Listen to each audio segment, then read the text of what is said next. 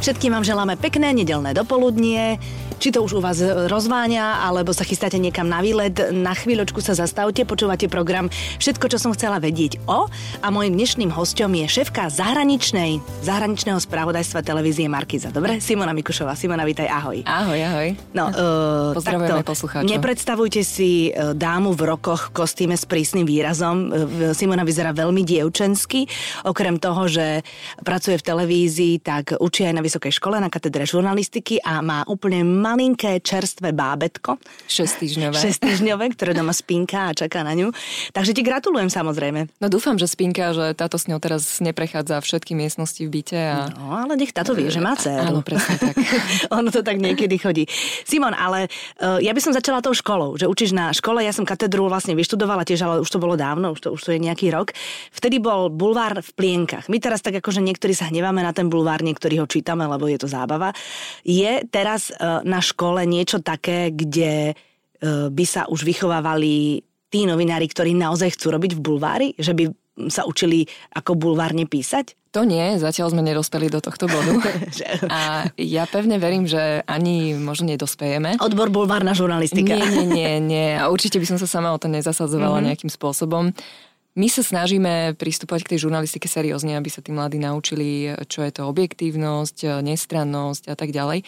A potom, keď sa už oni sami rozhodnú, že pre nich je tá bulvárna žurnalistika vhodnejšia, tak samozrejme je to ich voľba, ale e, pevne verím, že väčšia časť e, si zvolí práve tú takú objektívnu a serióznejšiu žurnalistiku. Mm-hmm. Ty si v, v ktorom období na vysokej škole zistila, že viac ťa baví zahraničie alebo to, čo sa deje tam ako doma? Tak prakticky ja už som do školy prišla s tým, že vždy som chcela robiť zahraničnú politiku a bolo to aj e, z toho dôvodu, že som už mala nejaké také zážitky a skúsenosti z cestovania. Predtým som žila rok v Spojených štátoch amerických, Chodila som e, na také menšie, kratšie pobyty na Dánsku, základnú školu, takže vždy som vedela, že ten svet je pre mňa takéto pútavé miesto a chcem uh-huh. ho tak nejako prebádať nielen s prstom na mape a po globuse, ale mať e, reálne skúsenosti a násať tú kultúru a tú spoločnosť niekde inde. A potom postupne vlastne som bola na strednej škole v Spojených štátoch amerických a moja prvá učiteľská skúsenosť bola v Číne. To bolo hneď po vysokej škole a tam som učila stredoškolákov. Mm-hmm. A to viem, že tam to bolo dosť divoké, lebo si, si učila na škole, kde sa napríklad nekúrilo, keď bola zima. Áno, bolo to divoké, ja som ani nevedela, že kde reálne skončím, pretože mm, dostala som pracovnú ponuku. A čo si učila, aký predmet? Uh, anglický jazyk. Mm-hmm. Prišla som do provincie, ktorá bola veľmi chudobná a tie pomery na škole boli nesmierne prísne. Bola to internátna škola, na ktorej sa učilo od 5. ráno do 10. večer, 7 dní v týždni. Čo si? Tieto deti mali raz do mesiaca voľný jeden víkend. Mm-hmm. Vzhľadom na to, že v danom období tam bola prasacia chrípka, tak im zrušili ešte aj tento jeden voľný víkend. Aby nedonesli naspäť. Presne mm-hmm. tak. E, takže to znamenalo, že ja som naozaj stávala pred 5. ráno, tam nás budela taká veľká hudba v celom areáli. A bola to tvrdá drina pre tie tie deti v každom, v každom ohľade. Bolo to náročné samozrejme aj pre mňa, pretože nemáš tam ten komfort, ktorý máš doma. Spomínam si doteraz, že v zime, keď bolo minus 20 stupňov, tak som sa sprchovala v hadici a na mojich malých chlopkoch sa mi tvorili ľadové kryštáliky, taká mi bola zima. Uh-huh. V noci som sa budila na chlad, ale to isté prežívali aj tie deti. Uh-huh. Oni sa v škole v triede sa ohrievali o termosky s horúcou vodou, takže... Uh-huh. A čo, čo to boli za deti? Odkiaľ boli, keď boli na internáte? Boli to stredoškoláci. V podstate niektoré tie čínske školy sú internátne, niektoré nie. A tým, že toto bola najľudnatejšia provincia v Číne, tak tie podmienky mali veľmi sprísnené, aby sa dostali potom ďalej na vysoké školy. Aj z toho dôvodu sa tá škola rozhodla, že takto intenzívne sa budú učiť a budú mať tých predmetov tak veľa. Takže takáto škola, no veľmi, veľmi náročné podmienky, ale zase na druhej strane e, zažila som tam neskutočnú súdržnosť, ako si dokážu vzájomne pomôcť, ako si vedia požičať sveter, ako sa vedia o seba postarať, keď sú choré. Uh-huh. to je niečo, to sú veci, ktoré nezažiješ, povedzme, niekde v Spojených štátoch amerických, kde sú individualisti a budú na teba bonzovať, keď vidia, že odpisuješ. Tá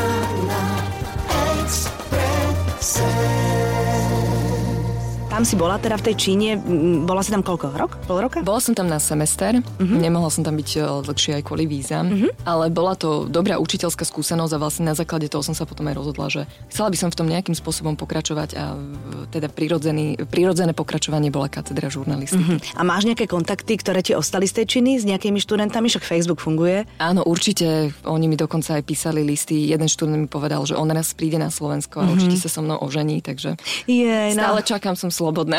Tak ale si s dieťaťom, neviem, že či vieš. Ale, nie, nie, nie, partnerov už neplánujem meniť. To, to bol skôr taký vtip, ale minulý rok som tak uh, si urobila zastavku, cestovala som do Mongolska, takže som sa zároveň zastavila aj A oplatilo sa to, že mali taký tvrdý režim, dostali sa na dobré školy a sú z nich ľudia, ktorí sú úspešní, alebo ani nie? Uh, obávam sa, že prevažná väčšina končí vlastne tak ako ich rodičia, to znamená, že na tých nejakých malých farmičkách a naozaj len veľmi malé percento z týchto, z týchto detí sa im podarí nejakým spôsobom preraziť. Uh-huh. Takže a oni to vedia? Alebo stále dúfajú? Myslím si, že sú na to pripravení, mm-hmm. mnohí sú s tým uzmierení a samozrejme sú tam takí veľmi ambiciozní jedinci, ktorí, ktorí robia všetko možné, aj za mnou chodili požičiavať si knihy, že naozaj chceli sa naučiť aj jazyk, chceli mať tú možnosť vycestovať, veľa sa pýtali, zaujímali sa, mm-hmm. aký je svet. E, akým spôsobom vôbec e, zaručiť to, aby mali v živote úspech. Mm-hmm. A vedeli e, o nás, o Európanoch, o našom životnom štýle niečo, alebo skôr žili takej, v takej tej svojej čínskej bubline? Lebo ja keď som bola na vidieku v Japonsku,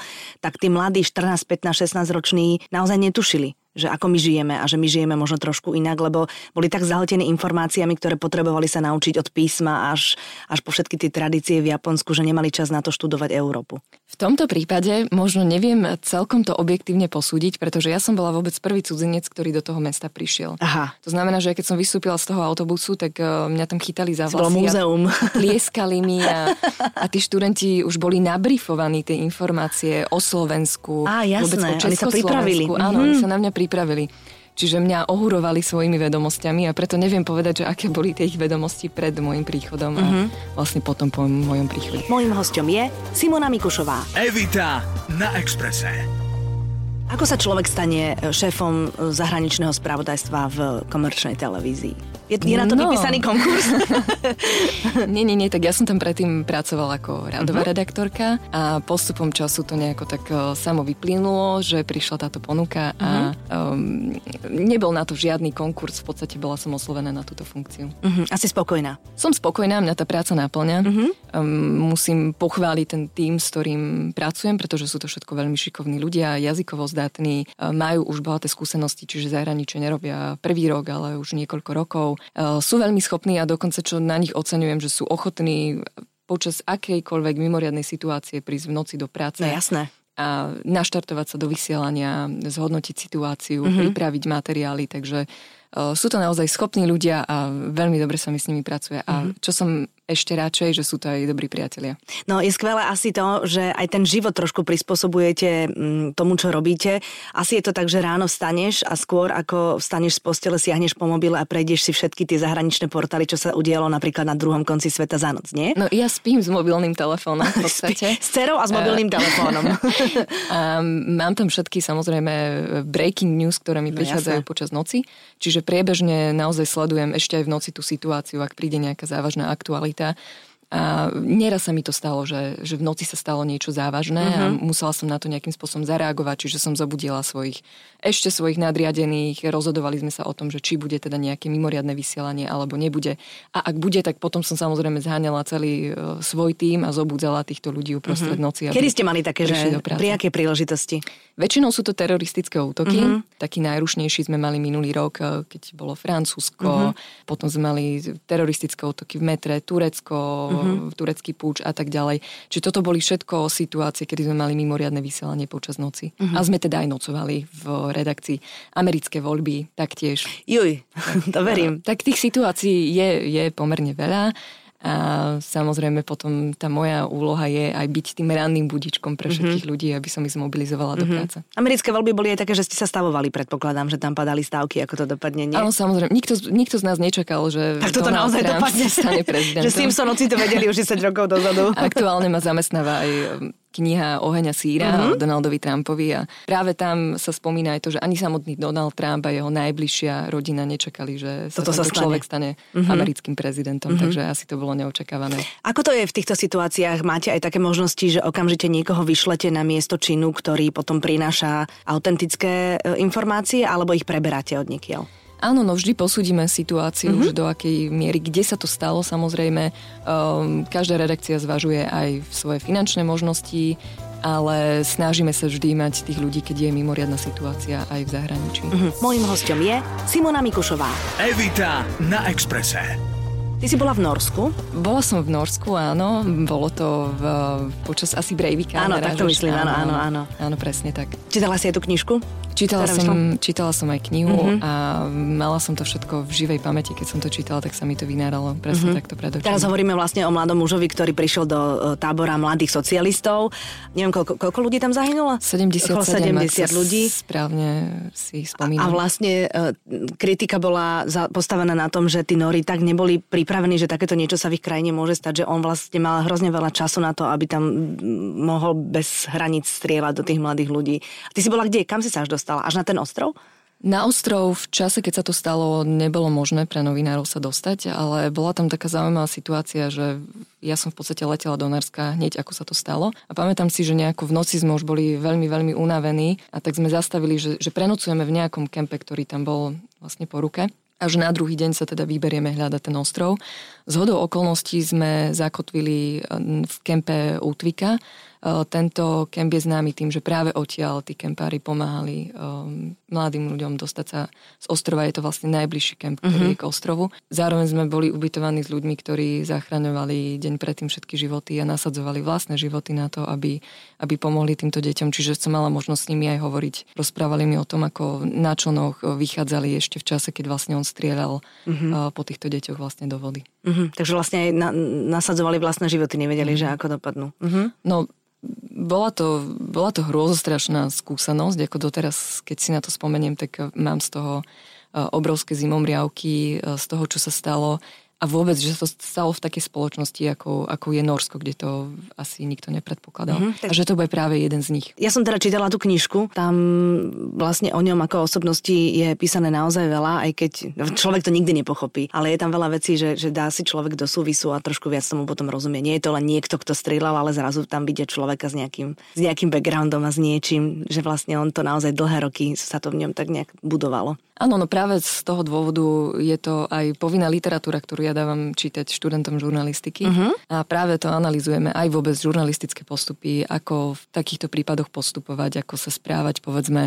k obetiam, ako sa správať k rodinám, ako, ako novinár máte pristupovať e, k týmto ľuďom, keď sa v takéto situácii No a ako, povedz, lebo teda ja niekedy, keď vidím ako novinár s mikrofónom naháňa mamu, ktorej sa stala hrozná tragédia a pýta sa úplne otázku zlú, tak sa doma hambím sama pred televízorom, vieš, za toho novinára? Ja, keď som sa ocitla v Norsku v tom danom čase, tak uh, som sa nerozprávala ani z jednou z týchto obetí, napriek tomu, že tie možnosti tam aj boli. Dokonca viem, že tí novinári priamo sliedili uh, v nemocnici a chodili za nimi do tých nemocničných izieb. Tak v môjom prípade nie, ja som dokonca sa predtým stretla so psychologičkou, ktorá sa s týmito mladými ľuďmi rozprávala. Veľmi sme to aj analyzovali, že aké sú ich pocity a že možno mnohí z nich neskôr ľutujú aj to, čo povedali a vyvoláva to v nich takú tú traumu, takže ja som nemala tú potrebu sa s týmito ľuďmi rozprávať. Ehm, pokiaľ oni chcú časom sami sa k tomu nejako vyjadriť, tak samozrejme tie spôsoby nájdú, uh-huh. tie kanály tu sú a tie médiá určite budú schopné a ochotné ich vypočuť, ale myslím si, že by sme nemali zneužívať tú ich aktuálnu traumu. Uh-huh.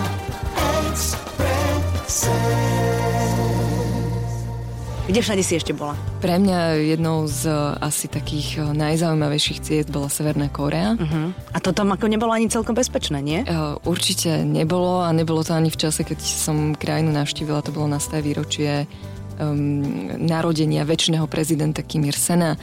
V tom čase mali novinári zakázané akékoľvek cesty, takže v, som trošku podstúpila také riziko, lebo ja som tam išla ako učiteľka literatúry uh, a nie ako novinárka. A asi tú hrozbu toho, že ak ma odhalia, som si uvedomila vlastne, až keď som pristala tam na letisku v takom vojenskom hangári a čakali ma tam všetci tí vojaci so samopalmi. Čo by sa ti stalo, keby na teba prišli? Teda, že si novinárka, tam ti hrozí väzenie, alebo...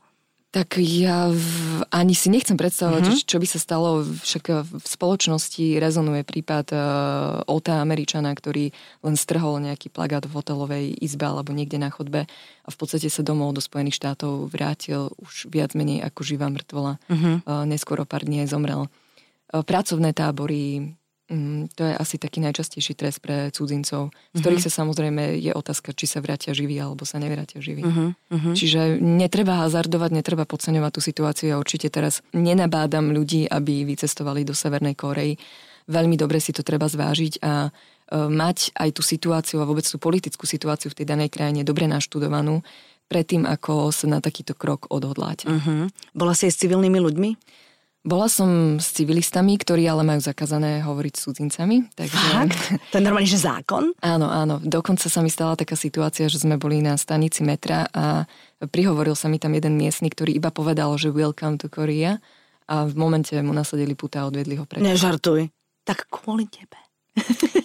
o, dúfam, dúfam, že tá situácia mala potom dobrý koniec, mm-hmm. ale, ale majú vôbec vo všeobecnosti zákaz. Počkaj, oni sú tak strážení, že naozaj úplne každého civilistu majú pod dohľadom? V podstate hneď ako prídeš do Severnej Korei, tak e, dostaneš prideleného sprievodcu, ktorý sa od teba nepohne ani len na krok a si ubytovaná vlastne na ostrove. V podstate nemáš možnosť nejakého, nejakého úniku. Mm-hmm tvoj dohľad je 24 hodín denne, čiže nemá šancu sa pohybovať slobodne po Severnej Koreji. Všetko je nalinajkované, oni ti presne povedia, aký máš ráno program, čo všetko spoločne navštívite, presúvate sa jedným autobusom a vždy pod dohľadom tohto sprievodcu. Aha, takže to tam nie je, že si proste s batložkom sa, sa presúvaš po krajine nie. a môžeš sa opýtať miestnych, kedy ide tam ten autobus, to tak nefunguje. Nič hej? také neexistuje. Vidíš to? Všetko môžeš vidieť len to, čo ti dovolí mm-hmm. tamojší režim. Mm-hmm. To znamená, že zvyčajne naozaj na tom programe sú múzea, vodcu, jeho obrazov, darov, ktoré dostal od svojich zahraničných partnerov.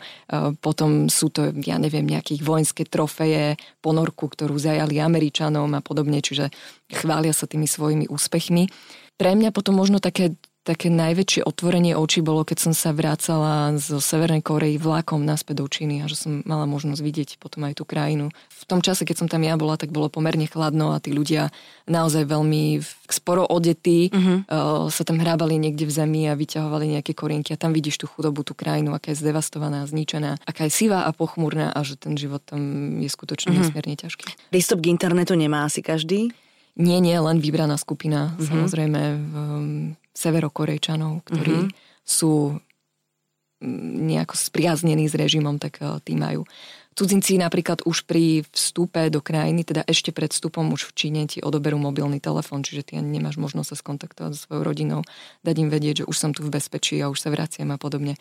Čiže ani ty nemáš žiadne prostriedky, ktorými by si v Severnej Koreji Potom ho dostaneš naspäť, keď sa vraciaš domov? Keď sa vrátiš do Číny. Keď sa vrátiš do Číny? To je neuveriteľné. A dobré, a keď som ja severokorejčan a chcem ísť na dovolenku um, do Talianska? Tak... Môžem chcieť? Môžeš o tom snívať. Tak to proste nefunguje, hej? Nie, nie, nie, určite nie. Evita na Exprese. Tým, že ty si rok na strednej škole žila v Amerike, kde si bola? Bola som vo Virginii, mm-hmm. čiže v blízkosti Washingtonu DC. A bola to taká veľmi dobrá stredná škola, v podstate možno jedna z takých tých elitných, kde som sa ocitla úplnou náhodou. Tým, že som žila v takom distrikte, kde väčšinou boli, ja neviem, generáli a tak. Takže mala som možnosť stretnúť naozaj veľké množstvo zaujímavých ľudí. Mm, tak to je super. To je super. A tam si vlastne nasala celú tú americkú kultúru. Americká žurnalistika a jej spôsob sa ti páči? Mala som šťastie, že som sa ocitla v rodine, kde bola novinárka. No dokonca, vidíš. Áno, pracovala pre agentúru Associated Press a s ňou som mala možnosť potom aj našťovať e, jej redakciu a vidieť, ako tá žurnalistika To je zaujímavé, čo? Uh-huh. A samozrejme, ja, ja zároveň aj na katedre žurnalistiky šťastie aj vyučujem tú americkú žurnalistiku. Ktorá sa ale od tej našej e, do veľkej miery e, líši. Oni si môžu dovoliť takú tú variabilitu v rámci toho, že môžu verejne priznať, že my sme v tom tábore republikánov a kopeme za nich, alebo sme liberáli, e, čiže tá rozmanitosť tých médií je veľká, ale je to vďaka tomu, že ten trh je veľký a môžu si tu dovoliť, neviem si predstaviť, že by sa naše médiá takýmto spôsobom rozdrobili. Uh-huh. Alebo že by sa profilovali a uh-huh. priznali farbu a že teraz ideme týmto štýlom. Uh-huh. Uh-huh. Jasné. A chcela by si tam robiť žurnalistiku?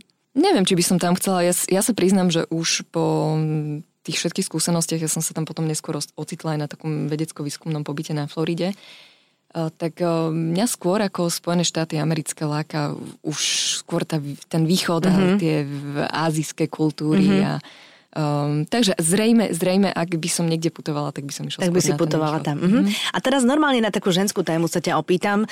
Uh, bábetko má 6 týždňov, ono je to celé veľmi čerstvé, ale uh, očividne si taká tá aktívna žena, ktorá trošku spomalí, ale e, úplne nešlapne na brzdu. Už to máš aj naplánované, že ako, ako ten balans si budeš udržiavať práca aj, aj súkromie, alebo to pôjde zo dňa na deň a uvidíš, že ako, ako, ako budete fungovať? Každý mi kladie otázku, že kedy sa ty, prosím ťa, vrátiš do práce, mm-hmm. lebo ja som vždy mala v podstate dve zamestnania celé tie roky a úprimne na to teraz aktuálne neviem odpovedať. Ja som si povedala, že že počkám, že čo vlastne mi prinesie táto skúsenosť. Je to pre mňa úplne nové. Ja si to aj vychutnávam veľmi a nechcem, nechcem tomu dávať žiadne hranice ani hovoriť, že kedy sa vrátim, ako sa vrátim. Vôbec teraz aktuálne nad tým neuvažujem. Ako snažím sa žiť pre tú momentálnu situáciu a nemyslieť na to, že čo príde, ja neviem, zajtra alebo o týždeň. Ale pevne verím, že moja malá stelka bude podobne aktívny a tak e, liberálne zmýšľajúci človek, e, ako tomu hovoria Američania, že open-minded. Uh-huh. A pevne verím, že bude mať tú chuť a ten záujem aj o nás poznávať ten svet a možno, že mnohé tie cesty absolvujeme ešte spoločne. Je, to by bolo pekné, to by bolo hrozne fajn. No, budem ti držať veľmi palce, Simona, nech ste zdraví, nech dobre spíte. a nech teda, kým je malinka, nech sa v tom svete dejú len také obyčajné veci, aby si nemusela v noci bežať do práce kvôli tomu, aby si, aby si uh, musela pracovať. Držím ti palce, ďakujem, že si prišla. A ja ďakujem. Every time